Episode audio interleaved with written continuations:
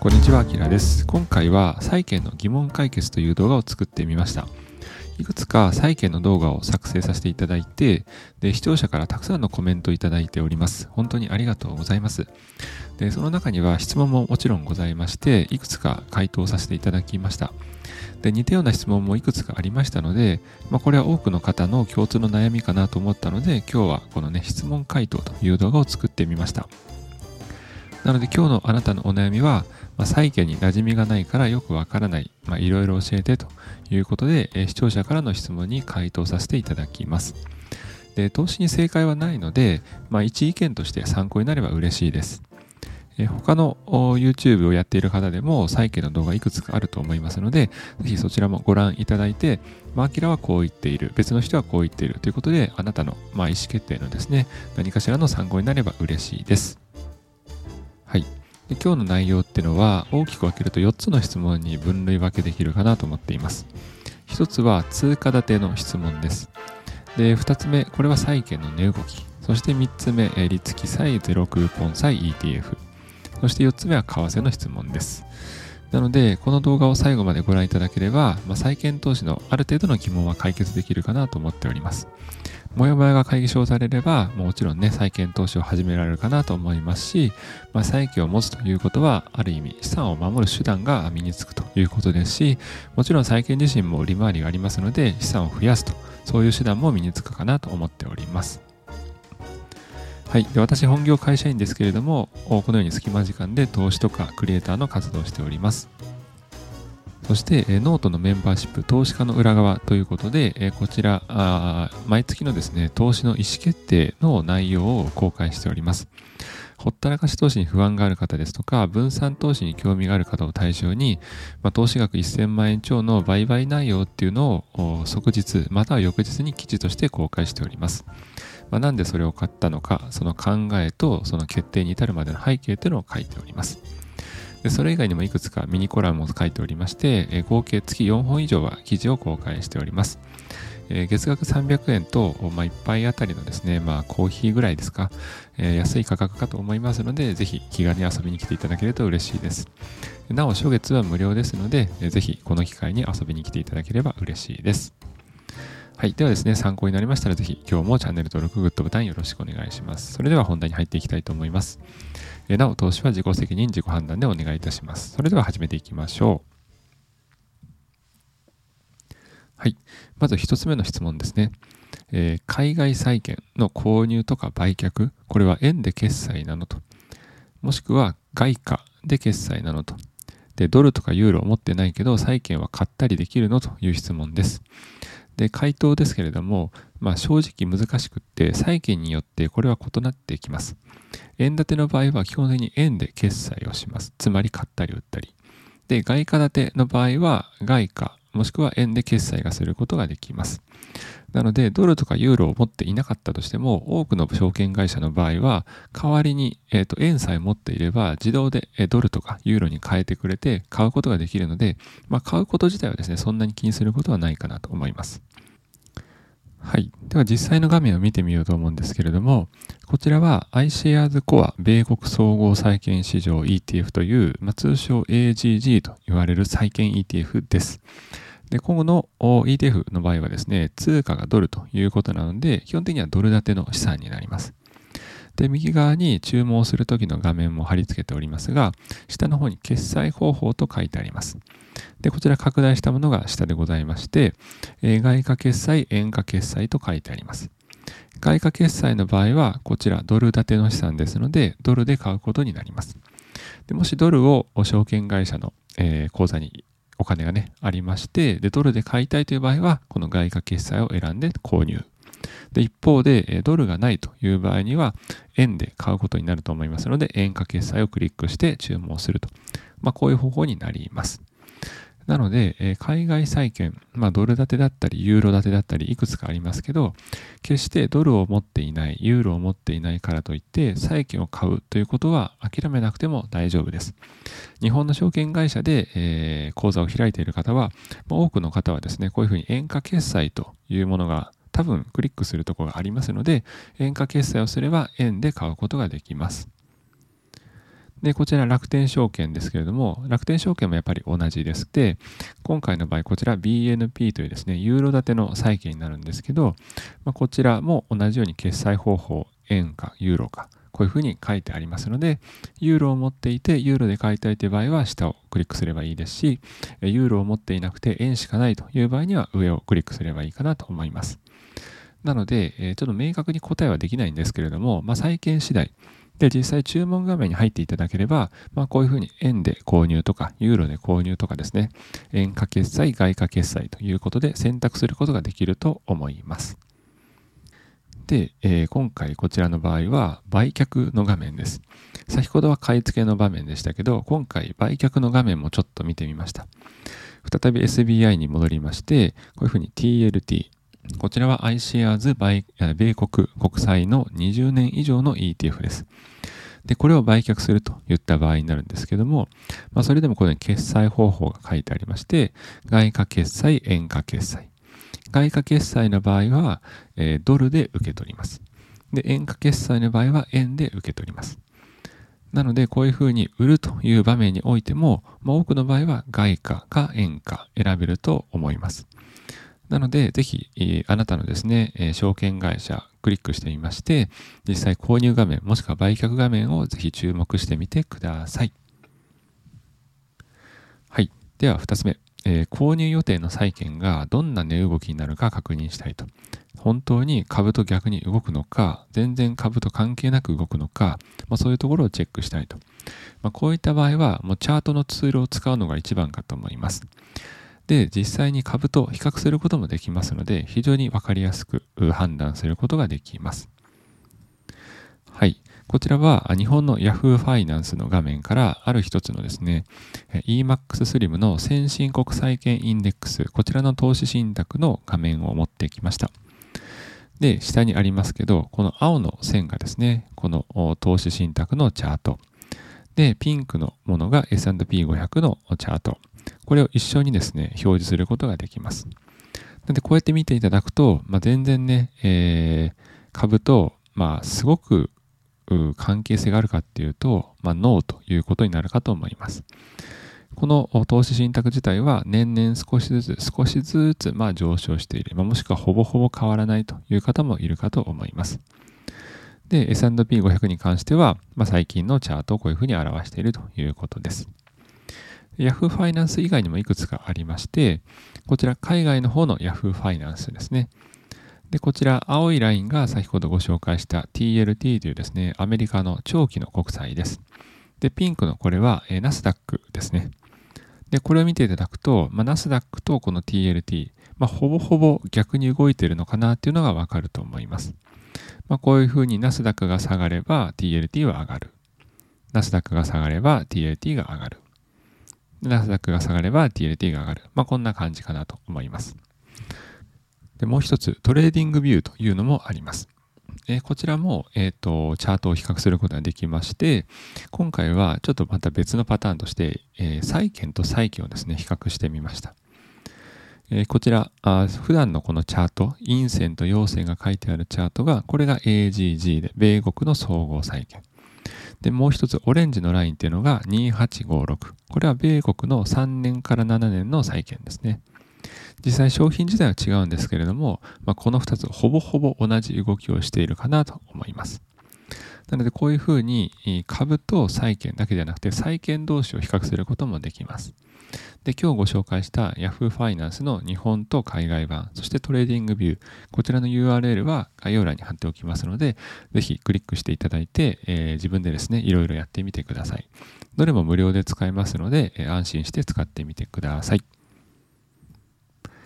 はい。で続きまして、債券、えー、利付債ゼロクーポン債と、まあ、ETF、正直これどっちがおすすめなのっていうことですが、まあ、いろいろ判断軸があります。で、過去にですね、利付債とかゼロクーポン債と ETF を比較した動画がありますので、まずはそちらをチェックしてみてください。で、この質問に対して回答を、まあ、一つだけシンプルにお伝えするとしたら、まあ、長期保有できるんだったら債券がいいかなと思います。で、一方、長期保有する自信がないんだったら、もう債券 ETF、こちらの方がいいと思っております。で、こちらまずですね、SBI 証券からちょっと米国債券の事例として持ってきましたが、もちろん短いですね、えー、償還までの期間の債券もあるんですが、分かりやすく今回は約20年ぐらい償還までの期間が残っている債券を持ってきました。でこうやって20年待てるんだったら、こういうふうにですね、えー、債券自体を買ったらいいと思うんですけど、いや、20年待てないなっていう場合は、もう ETF の方がいいかなと思っています。で、この理由としては、まあ、数年であなたのですね、環境も投資戦略も結構ガラッと変わります。で、例えば身近なもので見てみると、あなた自身がですね、転職をしたり、もしくは、あの、パートナー、えー、旦那さんとか奥様が転職をしたり、もしくは自分自身、もしくはパートナーの方がリタイアをしたり、もしくはお子さんがいる場合はお子さん自身の進学、まあ、中学も例えばあ私立受験をするのかしないのか高校も行くのか行かないのか公立私立そして大学専門学校等々いろいろあるかと思います、まあ、これら結果的に何に影響してくるかっていうと、まあ、入金力ですね。投資のための入金力が変わってしまいます。なので今の想定していた計画も変わってしまうことがあるので先ほどみたいに、ま10年20年もしくは30年とかっていうスパンで見るとやはりですねいろいろあなた自身の環境がですね変わってしまって結果的にあの債券自体をですね売却してしまうっていうこともありえます。なので先ほどのような債券の場合は、まあ、約20年ですね、持つことを想定して買っているかと思いますので、まあ、こういうふうにですね、あなた自身の環境がどれだけ変わりそうかっていうのも一つ考えてみるといいと思います。で、もう一つですが、もし投資をね、順調に続けていた場合には、まあ、資産額、また投資の知識、こちらが変わります。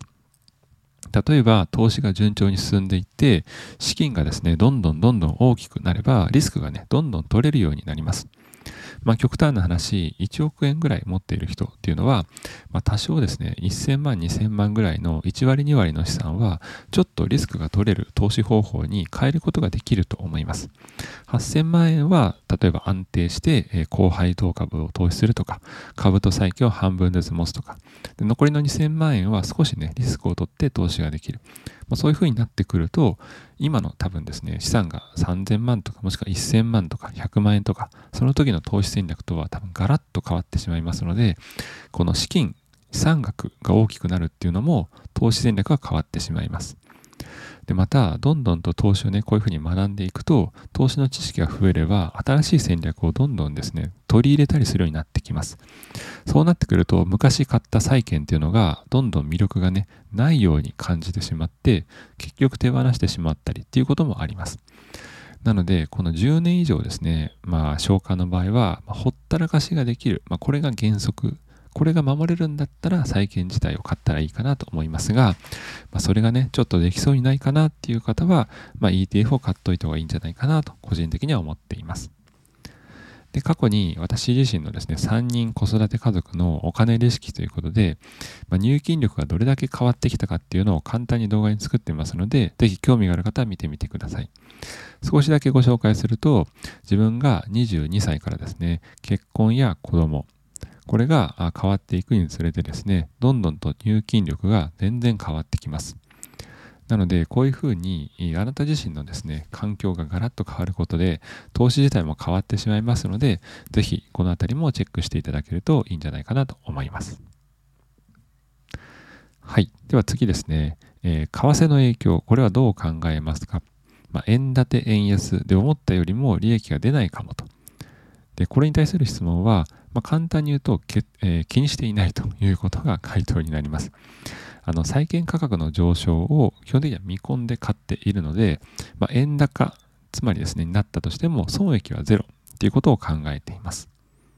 はい。で、回答を少しですね、深掘りしますと、まあ、債券自身がですね、上昇すると見込んでいるから買っています。なので、債券が上昇して、さらに円安になれば、利益がね、ぐんぐんと増えると思います。で、一方、債券が上昇したのに円高になってしまうと、まあ、わかりやすくはプラスマイナスゼロみたいな感じかなと思います。なので、まあ、円高になったとしてもですね、損益ゼロなので、まあ、買うこと自体には問題ないだろうというふうに気軽に考えています。で、先ほどちょっと触れましたけど、まあ、そもそも論ですね、債券を購入しようと考えた理由をですね、ぜひ振り返ってみるといいと思います。まあ、理由が何であれ、簡単に言うと、債券が上昇すると見込んでいるから買っているかと思います。なので、それを踏まえたのであれば、まあ、あ円高になったとしてもですね、損益ゼロでいいんじゃないかなと私は思っています。で、別の理由を挙げますと、まあ、債券をですね、保有しない方がリスクかなと思っています。まあ、言い方変えると、債券を持たなきゃいけない。もしくは債券を持たないという選択肢が、まあ、自分自身にないというふうに思ってこう債券を買っています。じゃあなんで債券を私持っているのということですが、大きく分けると2つ理由があります。えー、1つ目が株のリスクヘッジですね。こちらは TLT という長期の債券 ETF を持っています。資産の半分以上が株なので、まあ、株が下降した時の債券が上昇して資産の、ね、変動を小さくしたりというのがあります。債券を全く持っていないと、まあ、株の下降がダイレクトに自分の資産のね、減りに影響を与えてしまいますんで、まあ、一定度は債券を持ってその株の価格が下がってきた時に国債の価格は上がる。それで資産の値動きを少しでも小さくしたいなと思っています。はい。で、保有の目的の2つ目ですけども、まあ、ドル資産の貯金としても債券を持っています。具体的な銘柄は AGG とか BND を持っています。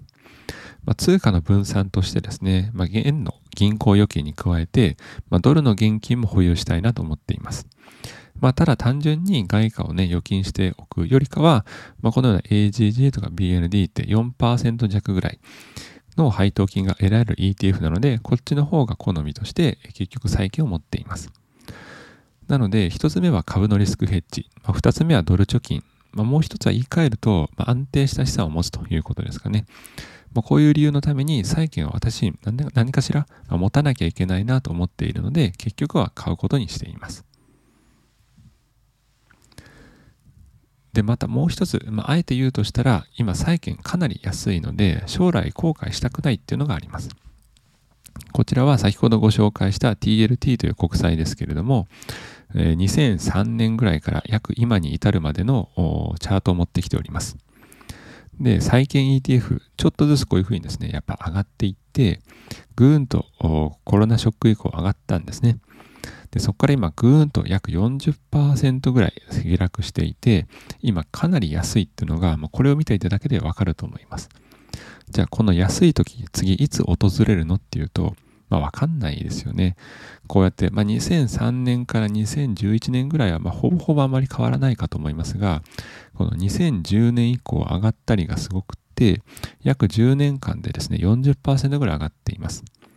じゃあこの10年間、またね、こういうふうに上昇してしまった場合は、下手したら15年、20年、次の買い時ってのが来ないんじゃないかって思うと、やっぱりある程度今ね、買っておいて損はないと自分自身は考えています。なので、5年後とか10年後に、ああの時買ってよかったらよかったなって多分ですね、今買わなかったら確実に後悔するので、まあ、そういうこともあって、結局ね、為替はあまり気にせず、今は買っています。で、こちら AGG もやっぱ同じで、えー、コロナショック以降ですね、ぐーんと上がって、そこから今約20%弱ぐらい安くなっています。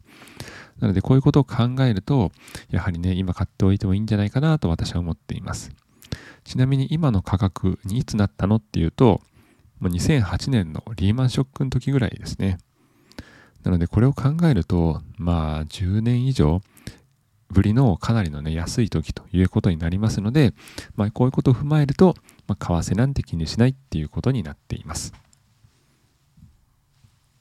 はい。では、最後ですかね。えー、為替ヘッジあり、なし、まあ、このどちらを買っていますかと。その理由はということですが、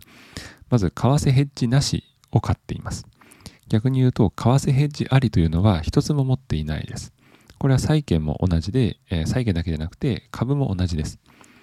で、なんでかっていうと、まあ、自分で為替のリスクをコントロールしており、まあ、コスト自身がですね、ちょっともったいないというふうに思っています。で、一言で言うと、まあ、為替ヘッジの利点を私自身があんまり感じられないというのがあります。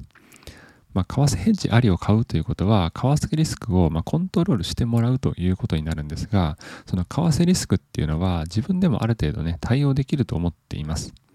一番わかりやすい方法っていうのは、円建てと外貨建て、わかりやすく今回ドル建てと言いますが、それを両方持てばいいわけです。よく皆さん多分買っているであろう S&P500 のね、インデックスあると思いますけど、それを円建ての投資信託と、まあ、ドル建ての ETF を同じ金額だけ持っておけば、円安、円高、どちらにも対応できるということになります。なので債券も同じように円建てで持つ、ドル建てで持つ、同じことをすればいいんじゃないかなと思っています。で、二つ目の理由としては、まあ、固定費をですね、できる限りも減らしたいと思っています。ヘッジありの商品を買うということは、ヘッジコストを払うということで、で、債券の場合は、よりね、年齢が高くなればなるほど、持つ可能性が高くなってきますので、そうなってくると、債券 ETF、債券等々を買うときにヘッジコストを払っていたら、もう生涯にわたって払うことになってしまいます。で生涯にわたってこのね、コストを払うのかっていうと、ちょっとね、気が参っちゃいますよね。でまた、えー、十数年単位の視点で見てみると、まあ、私自身は円高に進むとは思っていないので、下手すると、まあ、ヘッジコストはどんどんどんどん重荷になってしまいます。なので、それを考えると、ますます為替ヘッジありを買う気にはならないということです。なので、為替リスク自分で対応できるし、あの、そんなにね、この為替ヘッジありの利点っていうのを感じていないというのが私自身の考えです。まあ、ただこれはね、もちろん、えー、っと、めんどくささはありますので、そういうのがね、もう一切嫌だと。もう何も考えたくなくてシンプルに投資をしたいという場合に、為替ヘッジありというのが非常に魅力かと思いますので、ぜひそのあたりをですね、まあ、天秤にかけて買っていただくといいんじゃないかなと思います。はい。ということで、いろいろとですね、質問回答させていただきました。あの、少しでも、いや、すっきりしたと思っていただければ嬉しいです。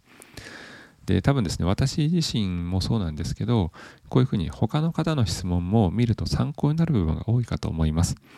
で、コメント、また質問いただくんですけれども、それ自身も非常にですね、勉強になります。あの、本当にありがとうございます。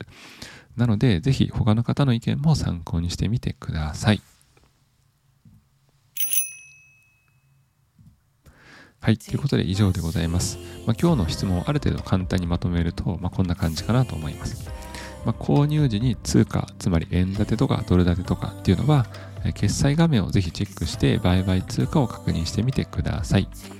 でチャートツールを使えばですね、購入予定債券の値動きを確認することができますので、ぜひ概要欄に書いてあるチャートツール使ってみてください。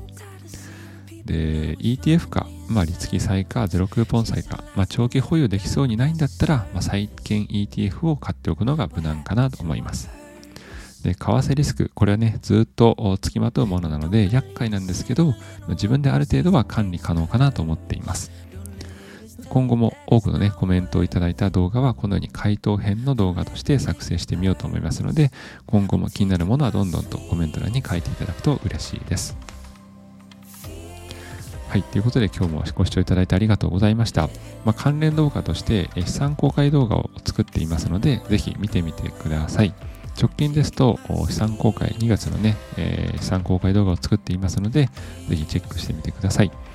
で、また来年から始まる新 NISA に向けていろいろとシミュレーションしています。下のように今から投資すべきという結論に至っておりますので、ぜひ、えー、NISA のね、シミュレーション気になる方はぜひ見てみてください。無料でスプレッドシートも配っておりますので、ぜひ下の新 NISA シミュレーションの動画も見てみてください。はい。ということで今日もご視聴いただいてありがとうございました。いくつかの SNS 媒体等を使ってですね、えー、いろいろと活動しておりますで。動画のリクエストはコメント欄で随時募集しておりますので、こういう動画が見たい、これがわからないという方はぜひコメント欄に書いてみてください。それでは今日もご視聴いただいてありがとうございました。良い一日を。